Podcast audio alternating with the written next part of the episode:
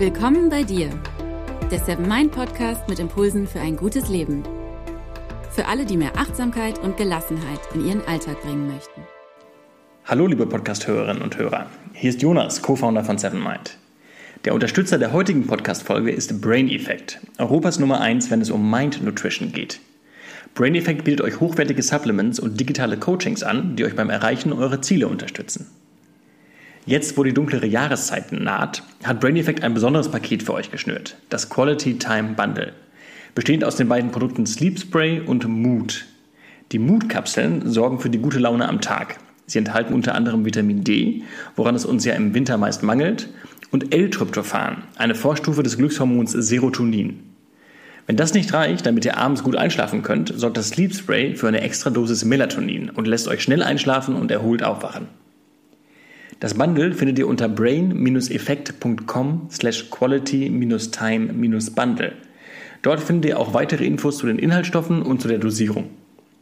Mit dem Code 7MIND, das 7 als Ziffer und alles groß geschrieben, gibt es 15% Rabatt auf alle Produkte im Shop von Brain Effect. Links und Code findet ihr wie immer auch in den Show Notes. Und nun wünsche ich euch viel Spaß mit der heutigen Podcast-Folge. Hi und herzlich willkommen zum Seven Mind Podcast. Mein Name ist René Träder und das ist die 162. Impulsfolge. Ich möchte dir gerne etwas über Social Cocooning erzählen, also über das sich zurückziehen.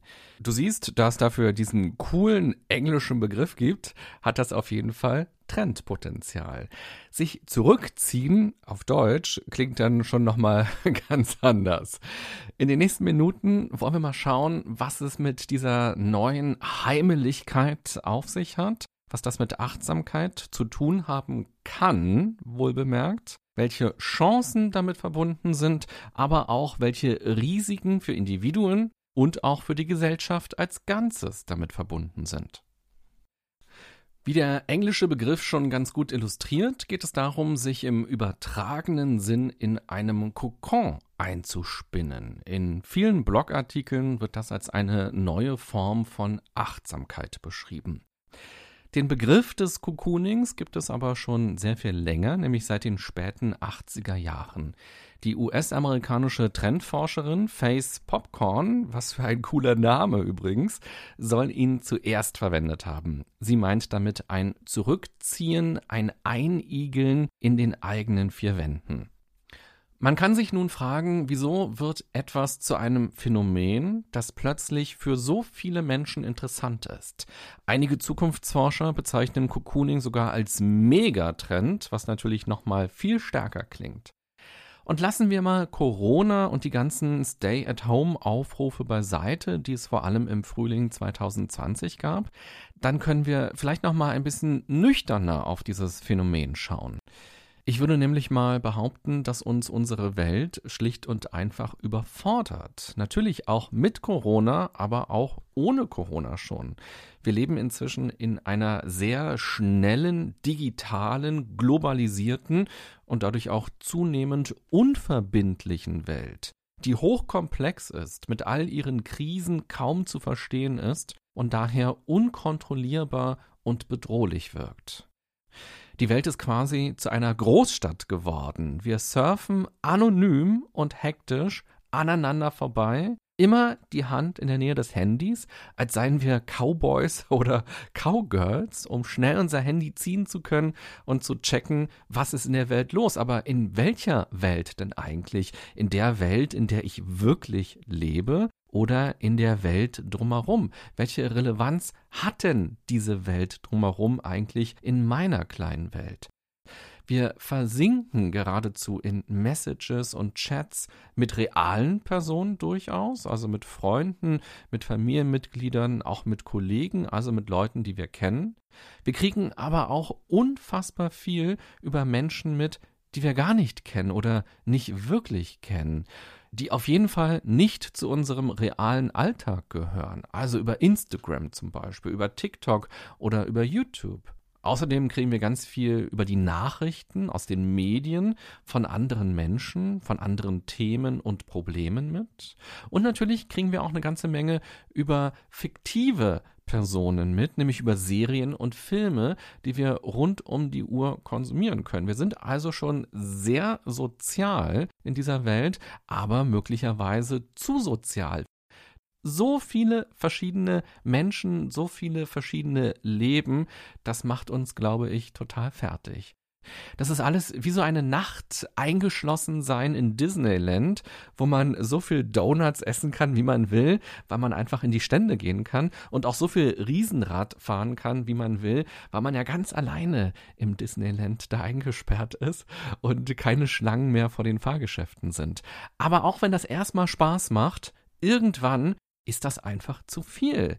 Mein Eindruck ist, dass viele von uns an diesem Punkt schon angekommen sind und dass viele ganz kurz vor diesem Punkt sind und das teilweise eben auch schon spüren, dass das einfach zu viel ist. Die Antwort ist daher häufig der Rückzug. Wenn der Bauch voll von Donuts und Zuckerguss ist, ja, dann wird jeder noch so kleine Bissen geradezu zur Qual. Zufriedenheit stellt sich mit so einem vollen Bauch dann erst durch Verzicht ein. Und wenn der Kopf nach so viel Riesenrad ganz matschig ist, dann ist einfach nur auf der Bank sitzen, die irgendwo festgeschraubt ist, das Größte auf der ganzen Welt. Social Cocooning hat also die Kraft, uns wieder in Balance zu bringen. Gleichzeitig gibt es aber auch eine Gefahr, denn auch Social Cocooning ist ein Extrem. Wir schwingen quasi von einem Pol zum anderen. Der Pol maximaler sozialer Medienkonsum auf der einen Seite und dann eben maximaler Rückzug auf der anderen Seite. Wenn wir so leben, wird Social Cocooning zu nichts weiter als einem Werkzeug, um das andere Leben noch aushalten zu können, um mithalten zu können, um nicht komplett zusammenzubrechen. Die kleinen Auszeiten sorgen dann für neue Energie, die aber super schnell verpufft, wenn wir wieder eine Runde auf dem Riesenrad drehen. Ein Leben, das ständig zwischen extremen Polen pendelt, wird auf lange Sicht nicht funktionieren. Denn es ist kein Leben in Balance. Es verhindert die Balance. Denn Balance bedeutet, in der Mitte zu sein. In meiner Vorstellung ist das aber kein Pendel, das stocksteif in der Mitte hängt und sich gar nicht mehr bewegt. Bei meiner Oma hängt in der Küche eine Uhr und dort gibt es ein Pendel, das seit Jahren sich gar nicht mehr rührt. Ich glaube, meine Oma hat einfach irgendwann die Batterien rausgenommen, weil ihr dieses Vögelchen auf den Zeiger gegangen ist, das da regelmäßig rauskam und Geräusche gemacht hat. Diese Uhr ist quasi tot. Ohne Batterien keine Energie. Schlapp und leblos hängt das Pendel darunter. Das ist keine Idealvorstellung für ein Leben. Wenn wir so leben, sind wir im Grunde genommen auch tot. Natürlich darf das Pendel sich bewegen. Es muss sich sogar bewegen. Und es darf auch mal in Richtung einer dieser Pole ausschlagen. Aber, und das ist so wichtig, es sollte nicht oder zumindest nicht zu lange bei einem dieser Pole verharren. Achtsam zu leben bedeutet schwingfähig zu bleiben das Schwingen können als Fähigkeit ansehen, in verschiedene Zustände zu kommen und sich hochgradig lebendig zu fühlen, und zwar in der Action, aber auch lebendig zu fühlen in der Ruhe. Ruhe zu empfinden und zu entspannen und voll von Energie und Tatendrang zu sein, das sind beides einfach nur verschiedene Aggregatzustände von dem, was man Leben nennt. Beides hat seinen Sinn und seinen Wert. Krankhaft kann es werden, wenn wir das eine betonen und das andere vermeiden wollen.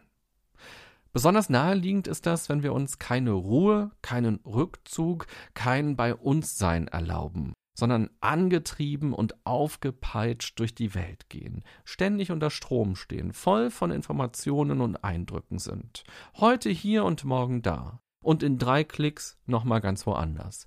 Wenn wir uns ständig mit dem Leben der anderen befassen und ständig etwas leisten wollen, dann ist das problematisch. Das leuchtet ein. Die Folgen sind Erschöpfung, Burnout, Depression, Sinnlosigkeit und auch körperliche Krankheiten können Folgen sein.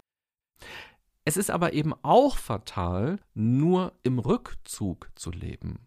Wir sind schließlich soziale Wesen. Wenn wir nur noch mit uns selbst zu tun haben, verlieren wir den Anschluss. Wir werden irgendwann merkwürdige Gestalten, ganz schwierige, komplizierte Typen, die nicht mehr in der Lage sind, Kompromisse einzugehen, die nicht mehr zuhören können und die sich nicht mehr auf andere einlassen können, sich nicht mehr binden können, in der Gemeinschaft oder im Miteinander keine Freude mehr empfinden können, sondern vielleicht sogar das unbequem finden oder Angst damit verbinden. Und wenn wir nur noch mit uns sind, werden viele Dinge in uns lauter und größer, die vielleicht gar nicht so relevant sind. Wir werden dann egozentrisch und entfremden uns voneinander und dadurch letztendlich auch von uns selbst, weil wir das Ich überbetonen. Gesellschaftlich gedacht hat das natürlich große Auswirkungen. Eine Gesellschaft, die aus vielen egozentrischen, neurotischen und kompromissunfähigen Individuen besteht, die nur ihre eigene kleine Welt sehen, wird nicht gut funktionieren. Und mein Eindruck ist auch, dass wir die ersten Auswirkungen davon schon jetzt erahnen können, wenn wir einfach nur mal sehen, wie Menschen miteinander diskutieren im Jahr 2021, wie eng einige Diskussionskorridore zu bestimmten Themen sind und wie der Umgang in Social Media sich gestaltet, wenn jeder aus seinem oder aus ihrem Kokon heraus etwas in die Kommentarspalten des World Wide Webs hämmert. Und hier dann doch nochmal ein kurzer Gedanke zu Corona. Die Maßnahmen der letzten nun schon rund 1,7 Jahre haben es ja leicht gemacht, uns aus dem Weg zu gehen, sowohl im privaten als auch im Job. Ich habe das in meinem Freundes- und Bekanntenkreis mehrmals gehört und auch bei Coaching-Klienten. Zu Weihnachten, da hat man sich eben nicht mit der Familie getroffen und hat die Corona-Situation so ein bisschen vorgeschoben. Ja, wir dürfen ja nicht und ist ja alles so gefährlich und lieber mal Abstand halten und dann treffen wir uns wahrscheinlich nächstes Jahr wieder. Aber irgendwie waren viele auch froh, nicht wieder nach Hause fahren zu müssen und sich zum x-ten Mal anhören zu müssen, warum sie immer noch keinen anderen Job haben oder warum sie immer noch nicht studieren oder ihre Doktorarbeit machen oder warum sie überhaupt studieren und nicht was Vernünftiges arbeiten oder wieso man immer noch kein Kind hat oder kein weiteres Kind hat dass man doch schon wieder ein bisschen dicker geworden ist oder viele waren es eben auch leid, über irgendwelche politischen Themen zu streiten an solchen Tagen und sich möglicherweise mitten im Familienkreis, in der alten Heimat, ganz furchtbar einsam zu fühlen, weil man vielleicht gar keine richtige Verbindung mehr mit der Familie oder mit bestimmten Familienmitgliedern hat, weil Familie eben nicht das ist, was uns Aldi oder Netto in den Weihnachtswerbespots präsentiert. Und analog im Arbeitskontext, viele Menschen, die unzufrieden mit ihrem Job waren und schon lange überlegt haben, was anders zu machen, haben sich im Homeoffice mit ihrer Lage oftmals arrangiert und es sich irgendwie schön gemacht. Dort konnte man es dann leichter aushalten. Und auch das Miteinander im Kollegenkreis, was vielleicht nicht so gut funktioniert, ließ sich dann auch digital besser aushalten. Wenn man dann die Kamera ausgemacht hat nach dem Videochat, dann ist man eben zum Kühlschrank gegangen und hat sich erstmal ein Spaghetti-Eis gegönnt, damit die ganzen negativen Gedanken und die Frustration auch wieder weggeschleckt werden kann. Also du siehst, worauf ich hinaus will. Durch den radikalen Rückzug in das sehr private Umfeld, in die eigenen vier Wände vielleicht sogar nur noch, sind wir sehr viel weniger Gestalter oder Gestalterin der Dinge, die uns stören oder die wir uns wünschen. Wir suchen das Glück dann allein bei uns mit all den Möglichkeiten, die wir in der heutigen Zeit ja haben. Und das sind eben häufig Konsummöglichkeiten oder eben auch allgemein digitale Möglichkeiten der Unterhaltung, der Ablenkung, der Prokrastination im Grunde genommen. Dadurch sorgen wir aber eben nicht dafür, dass das Weihnachtsfest mal anders abläuft, dass man sich mit seiner Familie dann wirklich emotional auf einer schönen Ebene begegnet und eine nette oder zumindest bessere Zeit hat als in den Jahren davor. Und wir schauen nicht, wie wir im Job lernen können, besser mit Konflikten umzugehen oder auch besser mit schwierigen Personen umzugehen oder auch mit schwierigen zwischenmenschlichen Emotionen, die bei uns entstehen. Wir entwickeln uns also dadurch gar nicht weiter. Und wir treten auch nicht aus unserer Komfortzone raus und suchen uns einen neuen Job und neue Herausforderungen, wenn uns der alte Job anstinkt. Wir machen es uns bequem und das passt ja eben auch zum Social Cocooning vom Bild der Couch. Man richtet es sich zu Hause schön ein und sagt, na ja, eigentlich ist ja alles gar nicht so schlecht und ich mache das einfach mal so, wie ich das immer gemacht habe. Social Cocooning birgt also die Gefahr, dass wir uns so stark verpuppen, dass wir so bewegungsunfähig irgendwann werden, als wenn uns jemand tatsächlich in ein Laken eingewickelt hat. Da kann man sich dann auch gar nicht mehr bewegen und irgendwann auch gar nicht mehr daraus befreien. Aber die wichtige Frage ist ja, wie kommen wir denn daraus? Und die Lösung ist, Trommelwirbel, die Balance. Social Cocooning kann nicht die Antwort, zumindest nicht die langfristige Antwort auf den schnellen, digitalen, globalisierten und unverbindlichen Pol unserer Welt sein. Die Antwort kann nur Balance sein. Wir können dieser Welt nicht komplett entfliehen. Vielleicht können einige das. Vielleicht funktioniert das für einige auch gut, tatsächlich sich eine kleine Hütte im Wald zu kaufen oder auf ein Dorf zu ziehen und sich kein Internet zuzulegen.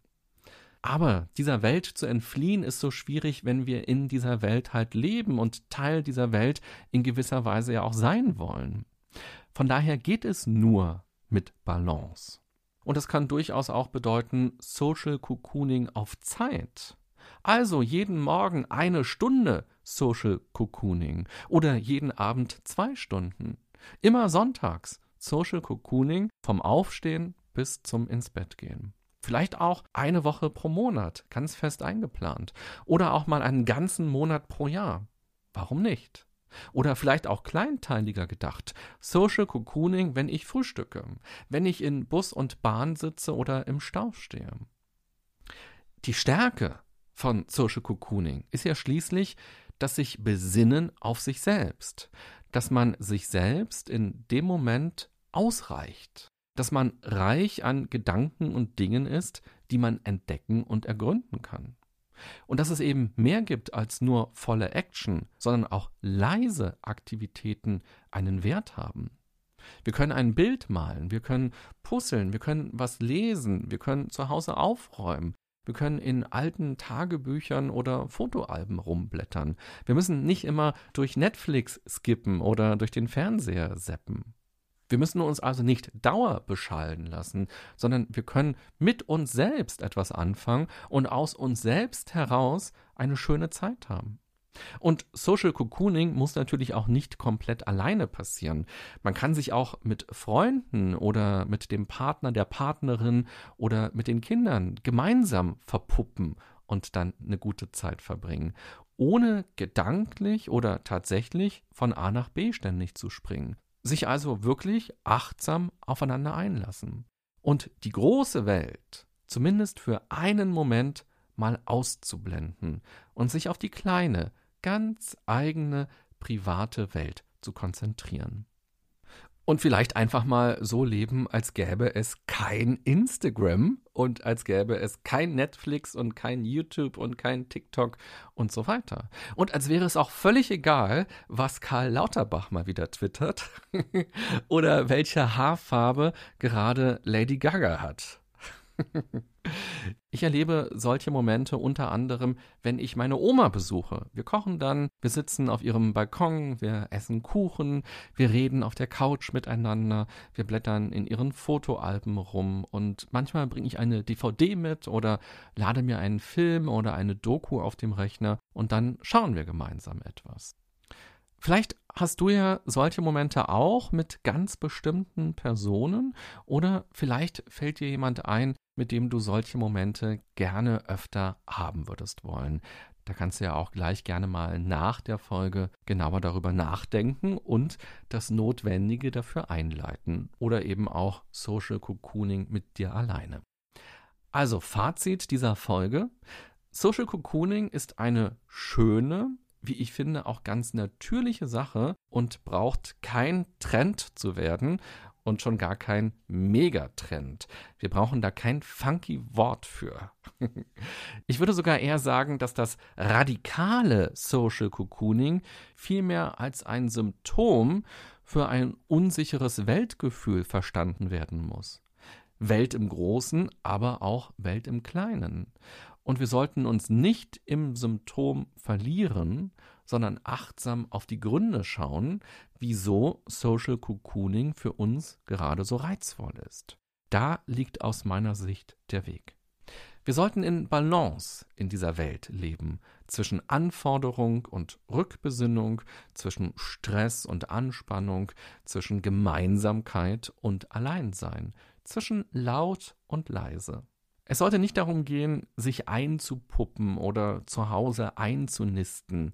Es geht darum, schwingfähig zu sein und zu bleiben. Beide Pole haben ihren Reiz und bedeuten, lebendig zu sein.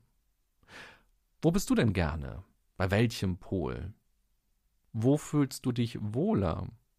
Oder wo bist du vielleicht auch hingekommen zu einem Pol, mit dem du dich gar nicht so wohl fühlst? Also, wo bist du zu oft?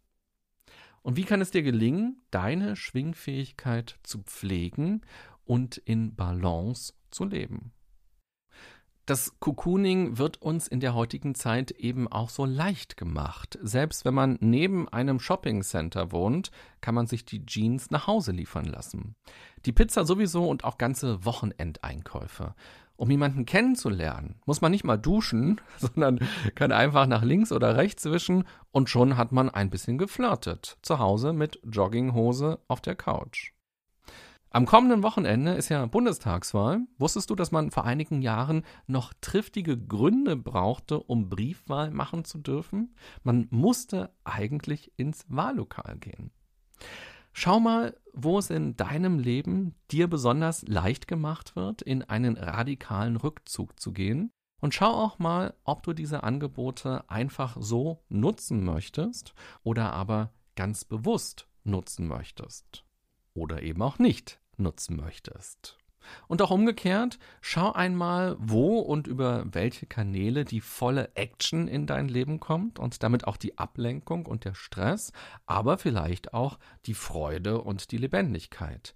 Und welche dieser Kanäle du bewusst offen lassen möchtest und welche du bewusst aber auch zumindest teilweise mal schließen möchtest. Also, viel Freude beim Schwingen zwischen den Polen. Ich wünsche dir eine gute und achtsame Zeit irgendwo zwischen Riesenrad mit einem vollen Donutbauch und einer bequemen Couch und einem kuscheligen Mickey Maus Schlafanzug. Bis bald, bye bye, sagt René Träder.